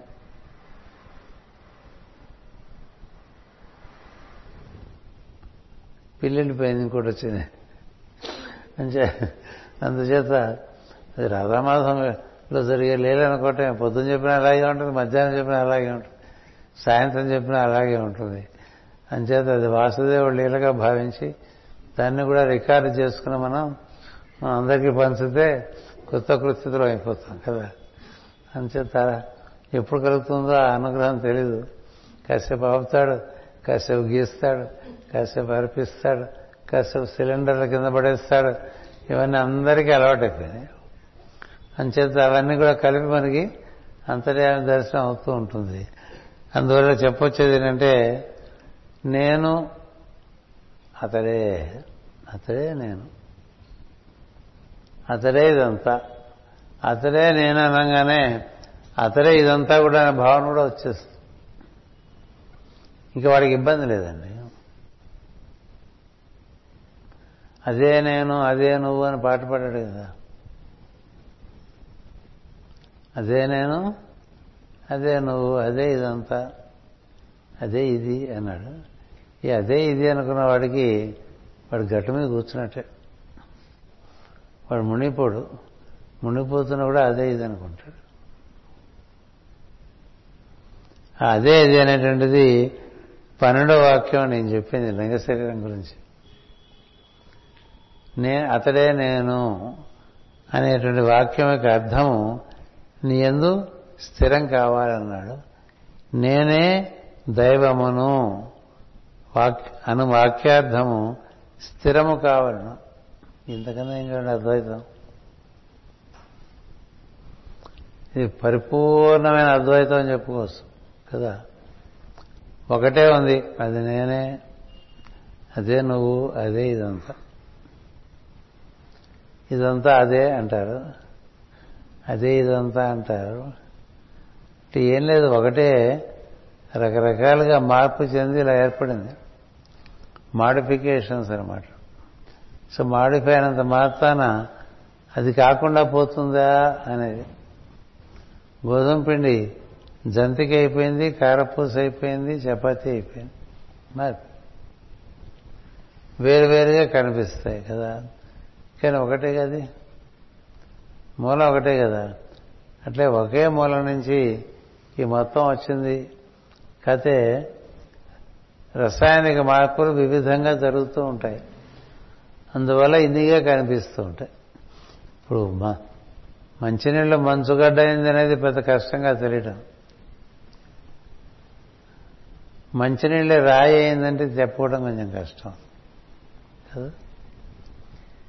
రాయి తర్వాత భూమి అయిందంటే ఎన్ని మార్పులు అయితే అవుతుంది అది ఆ మార్పు మనం చూడలేము. చూడగలిగిన వాళ్ళకి అదే ఇవన్నీగా తయారైపోయింది. దాన్నే దర్శిస్తూ ఉంటాడు అన్నిట్లో. తన ఎందు కూడా అది దర్శిస్తూ ఉంటాడు. అలా దర్శించేవాడు వాడు వాడికి లింగ శరీరం ఉండదు. ఎందుకంటే ఇంక వేరే భావన ఉండదు తన గురించి. అందుచేత లింగ శరీరం వాడికి ఏర్పడదు అని చెప్తున్నారు. పదమూడు ఇతరులలోని సద్గుణములను నా గుణములుగా కీర్తించడంలో ముచ్చట పడవలను. ఇది మన మామూలుగా వాళ్ళకాని కాని పని. ఎదుటి వాళ్ళ ఉండే వంకాయలు బాగా చెప్పుకుంటాం కదా. ఇద్దరు కలిస్తే మూడో వాళ్ళ వంకర్లన్నీ చెప్పుకుంటూ ఉంటాం. వాడి ఎందు ఉండే సద్గుణాలు ఎందుకు తెలుసుకుంటాం మనకేమైనా దాని వాడేం కమిషన్ ఇవ్వట్లేదు కదా. అని చేత చెప్పుకో. ఎవరు లేనప్పుడు వాడి గురించి సద్గుణాలు చెప్పుకుంటాం అంటే అది చాలా మహా సంస్కారం కదా. మామూలుగా ముందు వాడి గురించి మంచి చెప్పి వాడు అలా తలుపు దాటంగానే ఓ నవ్వు నవ్వేసి రెండో పక్క చెప్పేస్తూ ఉంటాం. దోశ అటు నుంచి ఇటు వేసినట్టు. వెంటనే వాడు మళ్ళీ లోపలికి వస్తే వాడికి గుండె పగిలి చచ్చిపోతుంది. కదా? అలా మనం తయారయ్యాం. ఈ సద్గుణోపాసనం అనేటువంటిది సులభమైన విషయం కాదు. అలా చేస్తే బాగుంటుందని చెప్పాడు. ఇతరుల సద్గుణములను కీర్తించడంలో ముచ్చట పడవలను మనం కృష్ణులను రాములను కూడా తప్పులనేంత లెవెల్కి వెళ్ళిపోయాం. కదా? ఎవరు నచ్చడు రాముడు నచ్చడు కృష్ణుడు నచ్చడు. ఇవాళ మెయిల్ వచ్చింది ఆవిడకి కృష్ణుడు నచ్చడం మానేసేట ఎప్పుడు కృష్ణుడికే నష్టం లేదు కదా సో రాముడిని పట్టుకుంది రాముడు నచ్చాడు బాగుంది సరే నచ్చపోక నచ్చపోక నచ్చపోవడం చాలా జరిగిన తర్వాత ఎవరోసారి కృష్ణుడు బొమ్మిచ్చారట ఇస్తే ఏం చేయాలో తెలియదు మేడం మీద బాల్కనీలో పెట్టేసింది పెడితే మధ్య మధ్యలో అక్కడ బొమ్మ పెట్టేసాం ఏమైపోయిందో చూడటం మొదలుపెట్టింది మొదలుపెట్టిన తర్వాత బొమ్మ ఎండకి ఎండి బాగానే తెలుస్తుంది కదా ఇదేం బాగాలేదు దీనికి ఏమైనా చిన్న మందిరం పెడితే బాగుంటుంది? సరే మందిరం పెట్టింది దానికి. మందిరం పెట్టి అట్లా ఉత్తమ మందిరం పెట్టుకుంటే ఒప్పుకుంటాడండి కృష్ణుడు? చుట్టూ నాలుగు తులసి కుండీలు పెట్టిందట ఆ తర్వాత క్రమంగా పూల కుండీలు పెట్టిందట ఆ తర్వాత ఇంకా ఎలా పెంచేసుకుంది పెంచేసుకుని ఆ మధ్య కృష్ణాష్టమి ఫోటో తీసి ఇలా వచ్చేసింది ఇలా చేస్తే ఇలా అయిపోయింది. అన్ని ఫోటోలు పెట్టింది. చాలా సంతోషం అని పెట్టాను. అలా అలా క్రమంగా తెలియకుండా కృష్ణుడికి అమ్మేశాడండి ఆవిడ మేలిచ్చింది. కృష్ణ అంటే ఒకప్పుడు నాకు చాలా కోపం ఉండేది అయిష్టది కాదు కోపం. అలాంటిది ఇప్పుడు కృష్ణుడు సేవ చేస్తాను వింతగాను ఇది ఏమంటారు అదే కృష్ణలీల అంటే అని చెప్పాను ఇంకేమంటారంటే ఏం చెప్తాను కృష్ణలీల అంటే అదేనమ్మా అలా ఉంటుంది అది. అంటే నీ కోపం వచ్చినంత మాత్రాన కృష్ణ కోపం రాదు కదా. సో అప్పుడు నేను నిజంగా ఏడిపిస్తున్నాడు అప్పుడు కాదు. ఇప్పుడు పైకి వెళ్ళాలి కుండీల్లో నిండిపోయాలి ఆ కృష్ణుడు తుడవాలి ఆవిడ ఆయన దండలు వేయాలి. ఇప్పుడు నానా బాధ పెట్టేస్తున్నాడు. అయినప్పటికీ ఇప్పుడు నీకు ఇష్టంగా ఉంది. అప్పుడు నువ్వేం చెప్పినా నీకు కోపంగా ఉండేది. ఏమిటో తమాషా ఇట్లా ఉంటుంది మనసు అనేది. అందుకని ప్రస్తుతానికి కృష్ణలీలలో జీవిస్తున్న కొన్నాళ్ళ పాటు ఈ మనసు మనం ఏం నమ్మగలం లే మళ్ళీ మారిపోవచ్చు అని చెప్పాను. కదా? ఏదో రోజు మళ్ళీ అనిపించచ్చు కదా మనసుకి. ఆ రోజు పోయి అక్కడ ఎక్కి ఏం చేస్తానులే? అది తెచ్చి ఇంట్లో పెట్టుకుందాం అనుకుంటే ఇంట్లో పెట్టేస్తాం. మూల కదా? మరి ఇంట్లో అన్ని పూల కుండీలు పెడితే మనం చోటు ఉండబోచ్చు పూల కుండీలు పైన ఉంటాయి మనం ఇంట్లో ఉంటాం. ఏం నాన్న బాధపడతాం అవి ఎండిపోతూ ఉంటాయి ఇక్కడ. పూల కుండీలు పెట్టినంత మాత్రం కాదు కదా? ఆ పువ్వులు ఉండాలంటే మనం నీళ్ళు పోయాలి. వాటికి నీట నీడ ఏర్పరచాలి. ఏదైనా దాంతోపాటు దాని సంసారంతో తెచ్చేస్తుందండి. అంచేత ఇలా జరుగుతూ ఉంటాయి. అవన్నీ అలా ఉండగా ముచ్చట పడాలటండి అంటే ఏంటంటే విమర్శల కన్నా సద్గుణముల ఎందు మనం బాగా ముచ్చటపరచడం ముచ్చట్లాడుకోవటం ఉంటే బాగుంటుంది. రాముడు ఇట్లా కదా కృష్ణుడు ఇట్లా కదా బుద్ధుడు ఇట్లా కదా క్రైస్తు ఇట్లా కదా అని వాళ్ళు చేసిన మహత్యాలు వారు చెప్పిన వాక్యాలు తలుచుకుంటే మనకి లోపల వికాసం పెరుగుతూ ఉంటుంది. అలా చేస్తూ ఉండాలని చెప్తున్నాడు. ఎవరి వైరమును మనస్సును నిలుపురా వైరం మనసుకి ఎక్కితే మనకి ఎప్పుడు ట్వంటీ ఫోర్ అవర్స్ ఉంటుంది అది. మాటి మాటికి గుర్తు చేస్తుంటుంది. ఇష్టం లేని వాళ్ళని బాగా గుర్తు చేస్తుంది మనసు. ఇష్టమైన వాళ్ళకన్నా ఇష్టం లేని వాళ్ళని బాగా గుర్తు చేస్తూ ఉంటుంది. అందుకని దాంతో ఏమవుతుందంటే ఇది వైరం కాబట్టి నీలో నెగిటివ్స్ అన్నీ బాగా పెరుగుతూ ఉంటాయి. పెరుగుతూ ఉంటల్లా నీ వల్ల నీకే హాని కలుగుతూ ఉంటుంది. బాగా ద్వేషించేవాడికి వాడే వాడికి హాని కల్పించుకుంటూ ఉంటాడు. తన కోపమే తన శత్రువు అంటారు కదా. కోపంతో కుదర అవదు. అది ఇంకా నాలుగైదు పట్టుకొస్తుంది ద్వేషం పట్టుకొస్తుంది. అవతల వాడి మీద మనకి చాలా కసి పెరుగుతూ ఉంటుంది. దుర్భాషలు వస్తూ ఉంటాయి. ఏవో రకరకాలుగా వాడిని చిత్రీకరించుకుంటూ ఉంటాం. దానికి సరిగ్గా వ్యతిరేకంగా గుణకీర్తనం అని చెప్పాడు పదమూడు. పద్నాలుగేమో వైరం గురించి వదిలేమని చెప్పాడు. అందరి అందనూ సమమైన ప్రవర్తన చూపవలన అన్నాడు. ఇవన్నీ అయ్యే పనులండి. ఇంతకన్నా అదేదో మోసిస్తే మంచిది. ఇది లింగ శరీరం. అది ఉన్నట్టే తెలియదు కదా మనకి బరువుగా అనిపించట్లేదు కదా. మనకి బాగా అలవాటైపోయి మన లింగ శరీరం చూస్తే మనకేం బరువు ఉండదు. ఎవరన్నా తెలిసిన వాడు చూసాడు అనుకో అబ్బా వీడు చాలా కర్మగా పడతాడు వీడు బాగా మోస్తున్నాడు. వాళ్ళకి వీడి భుజాల మీద వీపుల మీద పెద్ద పెద్ద మూటలు కనిపిస్తుంటాయి తెలిసిన వాడికి. పాపం వీడు మూటలన్నీ ఎప్పుడు దించుకుంటాడో ఇవి ఎలా దింపుదామని చూస్తుంటాడు. అలాంటి కథలు కూడా ఉంటాయి మనకి. ఇది రావణ మహర్షి దగ్గర షిర్డీ సాయి దగ్గర వాడి మూటలను చూసి వీళ్ళు బాధపడిపోతారు. ఇంకోనాళ్ళు ఇక్కడ ఉండని చెప్తారు.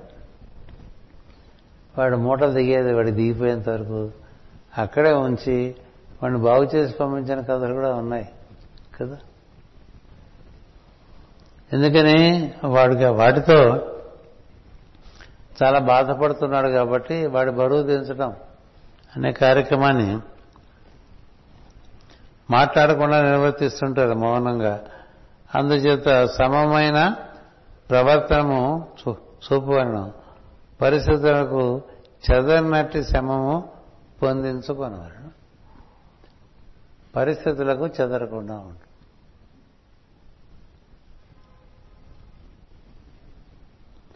దేహముల ఎందును గృహముల ఎందును నేను నాది అని బుద్ధి విడువవలను.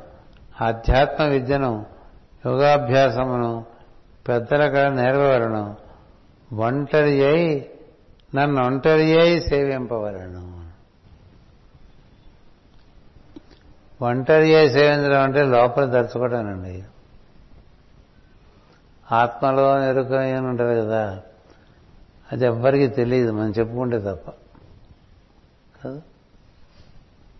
ఇలా ఇలా ఇలా తిప్పుతున్నా తెలుసు. ఇలా తిప్పేవాళ్ళు ఇలా నోటితో అలా నాలుకేసి కొడుతూ ఉంటారు. ఏదో మంత్రం కదా. లేకపోతే రామనామం చేస్తుంటే పెద్దవారు కదులుతూ ఉంటాయి. ఎందుకు? అనవసరమైన ఇబ్బంది పెదవులకి నాలుగెందుకు శ్రమ? నాలుగు పై అంగడి చేర్చేసి మనసుతో రామనామం చెప్పుకోలేవా? నువ్వు రామనామం చెప్పినట్టు ఎవరు సాక్షి? నీ మనసే సాక్షి. నీకు రాముడికి తప్ప తెలియని విషయం కదా అది. ఇంకోడికి ఎందుకు తెలియాలి? ఇంకోడికి ఎందుకు తెలియాలి? నీలా పబ్లిసిటీ యాటిట్యూడ్ ఉండటం వల్ల ఇంకోటి ఇంకోటి తెలియాలి అనిపిస్తుంది తప్ప. నువ్వు రామనామం చేసుకుంటున్నావు అనుకో గోవిందనామం చేసుకుంటున్నావు అనుకో మరో నామం చేసుకుంటున్నావు అనుకో ఎవరికి తెలియాలి? ఎవరి గురించి నువ్వు చేస్తున్నావు వాడికి తెలిస్తే చాలు. అలా ఉండాలంటే అంతర్గతమై మౌనంగా నాలకు కూడా కదల్చకుండా మనసుతో చేసుకో. అది ఒంటరిగా చేసుకోవటం అంటే. ఒంటరితనం నీ లోపలికి వెళ్తే నీకంతా ఉండేది ఒంటరితనమే నీ లోపల ఇంకోటి ఉండడు నువ్వే ఉంటావు. కదా? పిచ్చెక్కితే ఇంకోటి ఉంటాడు. నా లోపల ఇంకోటి ఉన్నాడని ఎవరు అనుకుంటా అంటే పిచ్చెక్కినవాడు కదా? అది దింపడానికి వేప మండలు మాంత్రికులు సైకియాట్రిస్టులు వీళ్ళందరూ వస్తుంటారు. అందుచేత ఒంటరి అయి నన్ను సేవింపవలను. ప్రాణాయామాదులతో దేహగతులను ఇంద్రియగతులను ప్రాణగతులను నియమము చేయవలను. అన్ని చెప్పేశారండి. భగవద్గీతలో ఏడు వందల శ్లోకాలు చెప్పేది. ఈయన వరుసగా ఒక్కొక్క వాక్యం చెప్పని చెప్పుకుంటూ వచ్చేసాడు ఇరవై రెండు ఆ పనులు ఆచరించినప్పుడు చేయవలసిన పనుల నుండి తప్పించుకున్నట్టుకు యత్నించరాదు. నువ్వు చేయాల్సిన పని నువ్వే చేయాలి. అది తప్పించుకోవడానికి యత్నించి ఉపయోగం లేదు. ఆ పనులు ఆచరించినప్పుడు నిర్లక్ష్యముగా చేయక నా ఎందు చూపవలసిన శ్రద్ధతో చేయవలను. ఇరవై మూడు. బ్రహ్మచర్య వ్రతము పాటింపవలను బ్రహ్మచర్యం అంటే మనం బ్రహ్మమునందే చరిస్తున్నాం అన్న భావన ఉండాలి ఇదంతా బ్రహ్మమే. నీ లోపల బ్రహ్మం ఉన్నాడు. నీ బయట బ్రహ్మం ఉన్నాడు. అంటే నువ్వు తిరిగేదే బ్రహ్మంలో. నీ నీ నీ కదలికంతా బ్రహ్మంలోనే ఉంది అనే భావన ఉండటం బ్రహ్మచర్యం. అది కాకుండా బ్రహ్మచర్య వ్రతం అంటే స్త్రీ కామము లేకుండా ఉండటం అనేది మరొక అర్థం ఉంటుంది. అలాంటి బ్రహ్మచర్యం ఒకటి పాటించడం నేర్చుకోమని ఇరవై మూడో నియమం చెప్పాడు. ఇరవై నాలుగు తాను చేయవలసిన పనులను ఏమర్పాటు లేక గుర్తుంచుకునవలను ఇది ఇప్పుడు మనందరికీ సిక్నెస్ ఇది. మనకి అన్నీ మర్చిపోతూ ఉంటాం కదా. మనం చేయవలసిన పనులన్నీ మర్చిపోతాం. కదా? ఈ మర్చిపోవటం చాలా భయంకరమైనటువంటి వ్యాధి. అది పెద్దవాళ్ళకి ఎలాగో వస్తుంది. చిన్నతనంలో వస్తే పెద్ద ఇంకా భయంకరంగా తయారు అంచేత తాను చేయవలసిన పనులు నోట్ చేసుకుని బుక్లో రాసుకుని వాడు నిర్వర్తించే చూసుకొని చూసుకుని టిక్కులు పెట్టుకుంటూ ఉండాలి. ఇవాళ్ళు చేస్తూ ఉంటాడు ఎన్విఎస్ మూర్తి గారు. చిన్న బుక్ ఉంటుంది జేబులో. పెన్ ఉంటుంది. మన దగ్గర పెన్ ఉండదు కాగితం ఉండదు. నోట్ చేసుకోమంటే ఎవడి జేబులో పెన్ తీసుకుందామా అని కదా? ఎవడు కాగితం ఇస్తాడా అని చూస్తూ ఉంటాం. పెన్ను కాగితం జేబులో ఉంటాం. శ్రద్ధకి అదొక పరిమాణం. ఓ స్టాండర్డ్. సో ఆయన జేబులో ఎప్పుడు మన దగ్గరికి వచ్చేప్పటికి రాసేసుకుంటాడు. ఏడున్న వరకే రాసేస్తాడు. ఈరోజు చేయాల్సిన పనులు చాలా ఉంటాయి. పొద్దున్నే మన దగ్గరికి వచ్చేటంటే అది మూడో పను నాలుగో పను. సాయంత్రం లోపల అన్నీ టిక్ కొట్టేస్తే కానీ ఆయన ఊరుకోడు. అన్నీ అయిపోవాలి. అలా ఎన్ని పనులు చేస్తూ ఉంటాడో ఎనభై ఏళ్ళు దాటిన మనిషి. మనకు ఉండేది రెండో మూడో పనులు అవి మర్చిపోతుంటాడు. కదా? అందువల్ల తాను చేయవలసిన పనులు ఏమరుపాటు లేక గుర్తుంచుకున్నవరను మాట్లాడుతున్న ప్రతి అంశమును ఆవశ్యకము కాదో ఆవశ్యకమా కాదో చూసుకొని మాట్లాడవలన. అది ఇరవై ఐదు. ఇరవై ఆరు సమస్తము నేనే అని చూచుచూ చరించవలను ఇరవై ఏడు జ్ఞాన మార్గమును యోగ మార్గమును గౌరవంతో ప్రవర్తింపజేయవలను. తన ప్రవర్తనపై ఆధారపడిన ధైర్యము చెల్లింపరాదు. సత్వగుణము కలిగించు పద్ధతిలో ప్రవర్తింపవలను అని ఇరవై తొమ్మిది అంశాలు తెలుగులో చెప్పాడు. ఎవరు? మాస్టర్ గారు చెప్పారు మనకి. అంతకుముందు పోతన? మాస్టర్ కూడా తెలుగులోనే ఇంతకన్నా కష్టంగా ఉండే పద వాక్యాల్లో చెప్పాడు. అంతకన్నా ముందు వేదవ్యాసుడు చెప్పాడు. వేదవ్యాసుడు చెప్పాడా? వృషభుడు చెప్పాడా అని అనుమానం రాక్కలేదు ఎందుకంటే వేదవ్యాస వేదవ్యాస మహర్షి అంతటి వాడు అసత్యవాకు పలకడు. ఋషభుడు చెప్పాడంటే ఋషభుడు చెప్పాడు. మరో ఆలోచన అవసరం లేదు. ఎందుకంటే ఆయన మేధస్సు కొన్ని యుగాలు దాటి ఉంటుంది.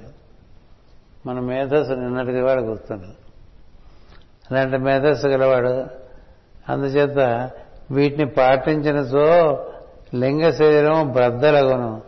అటుపైన కూడా ఈ అంశములను విడువక నిర్పరితరముతో లోకమున ప్రవర్తింపవలను.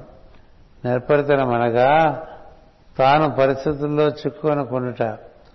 కావాలన్న వాణిని కూడా చిక్కుకొనకుండా చూసుట. అక్కర్లేని వానితో మగమాటమే పడకుండుట. చిక్కుపడదు చిక్కుపడదు కూడదని చిక్కుపడిపోతుంటారు చాలు చిక్కుపడకూడదనే బుద్ధి ఉండకూడదు చిక్కుపడిపోతానేమన్న భయం ఉండకూడదు. నీ కర్తవ్యం నువ్వు నిర్వర్తిస్తూ ఉంటే చాలు. చిక్కుపడని స్థితి ఉంటుంది. చిక్కుపడకూడదని చేస్తుంటే అది ఖచ్చితంగా చిక్కుపడదు. ఇరుకుపోతామేమో ఇరుకుపోతామో అని పని చేసేవాడు ఎక్కడో అక్కడ ఇరుక్కుపోతాడు. ఇరుక్కుపోవటం అంటే నీ పని నువ్వు చేస్తున్నావు. పని ఇరికించదు చేసే విధానం వల్ల ఇరుక్కుపోతాం. అయితే పనిలో ఇరుక్కుపోయి అనుకోకండి. పని మనకి తరింపుకు వస్తుంది దాన్ని నిర్వర్తించవలసిన తీరులో నిర్వర్తిస్తే అందులో చిక్కుకుపోవటం ఉండదు. అందుకని ఇరవై తొమ్మిది అంశాలు ఉన్నాయి. ఈ ఇరవై తొమ్మిది అంశాలు వీళ్ళంతవరకు గుర్తు తెచ్చుకునే ప్రయత్నం చేయాలి. ఎందుకంటే ఇందులో ఒక్క విషయంలో కూడా మనకి మార్కులు పడవు. కాబట్టి ఏమవుతుంది? లింగ శరీరంలో ఉంటాం. లింగ శరీరంలో ఉంటే క్షర పురుషుడిగా ఉంటాం. క్షర పురుషుడిగా ఉంటే క్షరమైపోతాం. క్షవరమైపోతాం అక్షర పురుషుడిగా ఉండాలంటే ఇందులో దిక్కుండా ఈ ఇవన్నీ చేస్తూ ఉంటాం చేయాలి. అందుకని విద్యాభ్యాసంతో కూడా చిన్నప్పుడే తెలుసుకుంటే చాలా అదృష్టం అండి. కర్మణ్యేవాధికారస్తే మా ఫలేషు కదాచన మా కర్మ ఫలహేతుర్భూ మాతో సంగస్తు కర్మణి అనే శ్లోకం చిన్నప్పుడు తెలిసిన లేకపోతే నహ్య సన్యాస సంకల్పో యోగి భవతి అని తెలిసిన. ఇలాంటి శ్లోకాలు మూడు నాలుగు తెలిసినా మనం సులువుగా జీవితం నడిపించేసేవాళ్ళం. మనకన్నీ అక్కర్లేని ఆశయాలన్నీ తప్పుడు ఆశయాలని చిన్నప్పటి నుంచి విద్యాభ్యాసం నేర్పడం వల్ల మనం ఫలితాలకు ఆశించే ఒక విచిత్రమైన వ్యక్తులుగా తయారైపోవటం వల్ల మనకి ఆ అభ్యాసం నుంచి బయటపడటానికి చాలా ఇబ్బంది పడుతున్నాం. అందుచేత ఈ మహాత్ముని చరిత్రలో మనకి అప్పటికి ఎప్పటికి కూడా ఆధారంగా నిలుస్తాయి. ఈ తండ్రి కొడుకులకు చెప్పిన ఈ ఇరవై తొమ్మిది సూత్రాల్లో లింగ శరీర దగ్ధం అనేటువంటిది ఒకటి అలాగే విజ్ఞాన యోగంలో భగవద్గీతలో భగవంతుడి వాక్యం రాస్తాడు. నేను అనే విషయంలో నీకు నీ గురించి ఎలాంటి భావము లేనాడు నేను అనగానే నీ గురించి నీకు ఎలాంటి నిర్వచనం లేనాడు నువ్వు బతికి బట్ట కడతావు? ఒకటే వాక్యం. ఇప్పుడు పడుకుంటున్నావయ్యా. ఇప్పుడు నేనేం చేసుకుంటా? నీ చుట్టూ పెట్టుకోవని అవన్నీ వదిలేసి బతకవాలి. అవన్నీ వదిలేసే కదా పడుకోవాలి. గుర్తొస్తే నిద్ర కూడా పోనేవా ఇంకా నేనుగా పడుకుంటే ఇంకెవరుంటారు? నీ లోపల నేను నడిపించేవాడు ఉంటాడు. నేను వాడి దగ్గరికి వెళ్తున్నాను నిద్ర అనేటువంటి ఈ ఉపాధి ఆధారంగా. అనే భావంతో వెళ్తే నేను మా ఆవిడ మా పిల్లలు అనుకోకుండా ఆవిడ నేను అనుకోమంటే నువ్వు నేను దగ్గరికే వెళ్ళు. నేను నేను దగ్గరికే వెళ్తాను. నిద్రపోయే ముందు ఎవరికెవరో కదా పక్కనే పడుకున్న వాడికి కూడా వీడు వాడు వాడు వీడని తెలియదు కదండి. అక్కడే పడుకున్న బంటుకి పక్కన రాజుగారు పడుకున్నాడని తెలుస్తుంది? ఈ రాజుగారికి ఈ బంటు ఏంటి ఇక్కడ పడుకున్నాడని తెలుస్తుంది? ఏం తెలియదు వాడికి తెలియదు వీడికి. ఇద్దరు నిద్రలో నేననే ప్రజ్ఞగా వాళ్ళ మూలమైనటువంటి నేనులోకి వెళ్ళటమేగా? అందుకని నాకు మూలమైన దాంట్లోకి నేను వెళ్తున్నాను అని అనుకుని పడుకున్నాం అనుకో. లేచేప్పుడు ఏమొస్తుంది గుర్తు? వాళ్ళలోంచి లేచామని గుర్తు ఎవరిలోంచి ఈ సృష్టి అంతా వ్యక్తమైందో? వాళ్ళలోంచే లేచాం పొద్దున్నే. అనుకుంటే భావన అది ఉన్నతంగా ఉంటుంది ఉత్తమంగా ఉంటుంది. చివరి భావన ఏవైతే నిద్రప్పుడు కలిగిందో అదే మళ్ళీ మొదటి భావనగా వస్తుంటుంది కాబట్టి భగవంతుని తలచి పరచ తలుచుకుంటూ నిద్రపో అంటారు. ఈ భగవంతుడు భగవంతుడు అంటే మనకన్నా వాడు ఏదో వేరుగా చూస్తూ ఉంటాం మనం. మొదటి నుంచి మనకు అదో సమస్య. మనకన్నా వేరుగా లేడు మనలోనే మన వలనే ఉన్నాడు. కాకపోతే మన లోపల ఉన్నటువంటి దైవాన్ని మనం కలిసే ప్రయత్నంగా ఈ శ్వాసను ప్రజ్ఞను ఆధారం చేసుకుని లోపల ఉన్న వాడిని నీతో కలిసి ఉంటాను నువ్వు అనుమతిమని అడగాలి. వాడితో కలిసి ఉన్నాం అనుకో వాళ్ళలోంచి లేస్తాం పొద్దునే. లేకపోతే మనం ఏ భావంతో నిద్రలోకి వెళ్ళామో ఆ భావంతో నిద్రలేస్తాం. అందుకని ఈ నేనుగా తప్ప ఇంకొక రకంగా ఆయన దగ్గరికి వెళ్ళలేము. సామెత చెప్తారు గుండు సూది రంధ్రం ఉంటుంది కదా. గుండుసూది కాదు. సూది. ఏం సూది అది? కుట్టు సూది. ఆ సూదికి దారం తప్ప ఇంకందులో ఇంకేం ఎక్కదు. ఈ సూదిలో దారంలాగా నువ్వు మాత్రమే నేననేటువంటి ప్రజ్ఞ మాత్రమే ఆయన దగ్గరికి వెళ్ళగలదు. ఇంకేం వెళ్ళదు. నీ చొక్కాలకు కూడా వెళ్ళవు. నీ కళ్ళజోడు వెళ్ళదు. అన్ని తీసి పక్కన పెట్టి నేననే ప్రజ్ఞ నీ శరీరం కూడా వెళ్ళదు. అందులోంచి వెళ్ళిపోయి ఒక గొట్టంలోంచి ఆయన దగ్గరికి వెళ్ళిపోతే మళ్ళీ ఆ గొట్టంలోంచి పొద్దునే మెలకు వచ్చింది అనుకుంటే సుఖపడతావు వాడే నువ్వుగా మేలుకుంటావు. అలా నేననే భావన అంటే అతడే నేనన్న భావం తప్ప ఇంకా మిగతావేవి గుర్తు రాకూడదు మిగతావన్నీ ప్రపంచంలో మనం వేసే నాటకంలో వేషధారణగా ఉంటుంది. అందుకని అవన్నీ నెమ్మదిగా తగిలించుకోవచ్చు. అలా వంట మొదలు పెడితే లింగ శరీరం నందు చిక్కుపడే అవకాశం తక్కువగా ఉంటుంది. లింగ శరీరం ఎంత ఉంటే దానికి అంత లంపటం ఉంటుంది. లంపటం అంతా లింగ శరీరానికే ఉంటుంది. తెలిసిన వాడు లింగ శరీరాన్ని లీల ధారు ధరిస్తారట. లింగ శరీరమును అంట. వాళ్ళు అంట వాళ్ళందరూ దిగుతారట. మనకి దిగటమే లేదు దిగడమే ఉన్నాం అందులో. అందులోంచి బయట బయటపడాలి. ఈ లింగ శరీరం కాలిపోయిందనుకో. కాలిపోతే వాడికి ఈ సృష్టిలో దేని ఎందో మోహం ఉండదు. దేని ఎందో మోహం ఉండదండి. అలాంటి వాళ్ళు వశిష్ఠుడు అగస్టుడును వాళ్ళకి దేని ఎందు మోహం ఉండదు. బ్రహ్మర్షులందరూ కూడా ఆ విధంగా ఉంటారు. ఈ లింగ శరీరధారులు మోక్షం పొందలేరు. మోక్షం అంటే ఇచ్చలేకపోవటమే మోక్షం. ఇచ్చ మా ఇచ్చ మోక్షము. అందుకని ఇచ్చలేని స్థితే మోక్షం. సో అందుకని ముందు కోరికలు వదిలేరా కర్తవ్యాన్ని పట్టుకో అని చెప్పాడు. నీ గురించి ఆలోచించడం మానేసేయి. అది పెద్ద లగేజ్ అని చెప్పాడు. అలా రకరకాలుగా ఇరవై తొమ్మిది చెప్పాడు. ఇందులో ఎన్ని వీలుంటే అన్ని పాటించే ప్రయత్నం చేస్తూ ఉంటే మనం కొంచెం తేలిక అవుతూ ఉంటాం. అంచేత ఈ రోజున లింగ శరీరం అంటే ఏమిటో పై తరగతిలో చెప్తాను ఇవన్నీ పాటించకపోతే మనలో ఏర్పడే లగేజే మన లింగ శరీరం. అది మనందరికీ చాలా టన్నులు టన్నులు ఉంటుంది. అందువల్లే మళ్ళీ మళ్ళీ మళ్ళీ మళ్ళీ పుట్టుకొస్తూ ఉంటాం. ఇవి లేని వాడికి పుట్టడం అనేటువంటిది స్వచ్ఛందం అవుతుంది మరణించడం కూడా స్వచ్ఛందం అవుతుంది. అందుకే వాడు తెలిసి పుడతాడు తెలిసిపోతూ ఉంటాడు. మిగతా వాళ్ళందరూ వీటి వల్ల పుడుతూ ఉంటారు. వీటి వల్ల మళ్ళీ చచ్చిపోయి మళ్ళీ పుడుతూ ఉంటారు.